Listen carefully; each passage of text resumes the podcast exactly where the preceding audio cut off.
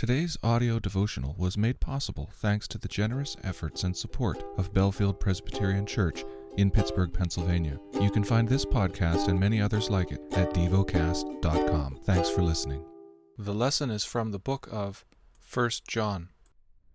Chapter 3 See what kind of love the Father has given to us, that we should be called children of God, and so we are. The reason why the world does not know us is that it did not know Him. Beloved, we are God's children now, and what we will be has not yet appeared. But we know that when he appears we shall be like him, because we shall see him as he is. And every one who thus hopes in him purifies himself as he is pure. Every one who makes a practice of sinning also practices lawlessness. Sin is lawlessness. You know that he appeared to take away sins, and in him there is no sin. No one who abides in him keeps on sinning. No one who keeps on sinning has either seen him or known him. Little children, let no one deceive you. Whoever practices righteousness is righteous, as he is righteous. Whoever makes a practice of sinning is of the devil, for the devil has been sinning from the beginning. The reason the Son of God appeared was to destroy the works of the devil.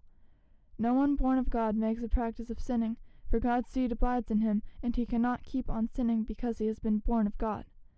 By this it is evident who are the children of God and who are the children of the devil.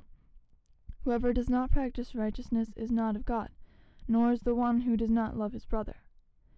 For this is the message that you have heard from the beginning, that we should love one another. We should not be like Cain, who was of the evil one and murdered his brother. And why did he murder him? Because his own deeds were evil and his brother's righteous. Do not be surprised, brothers, that the world hates you. We know that we have passed out of death into life, because we love the brothers.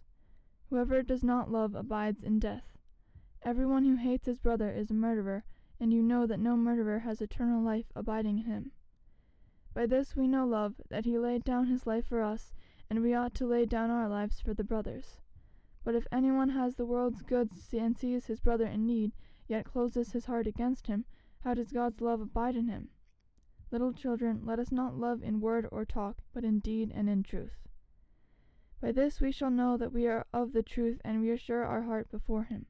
For whenever our heart condemns us, God is greater than our heart, and He knows everything. Beloved, if our heart does not condemn us, we have confidence before God. And whatever we ask, we receive from Him, because we keep His commandments and do what pleases Him. And this is his commandment, that we believe in the name of his Son Jesus Christ, and love one another, just as he has commanded us. Whoever keeps his commandments abides in God, and God in him. And by this we know that he abides in us, by the Spirit whom he has given us. Meditate and dwell on what you're paying attention to in God's Word. How has it connected with your heart or mind?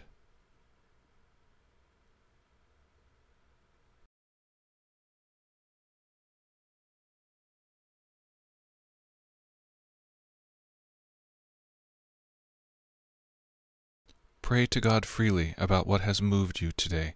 Turn your thoughts to Him and enjoy His presence. We offer the following as prayer topic suggestions.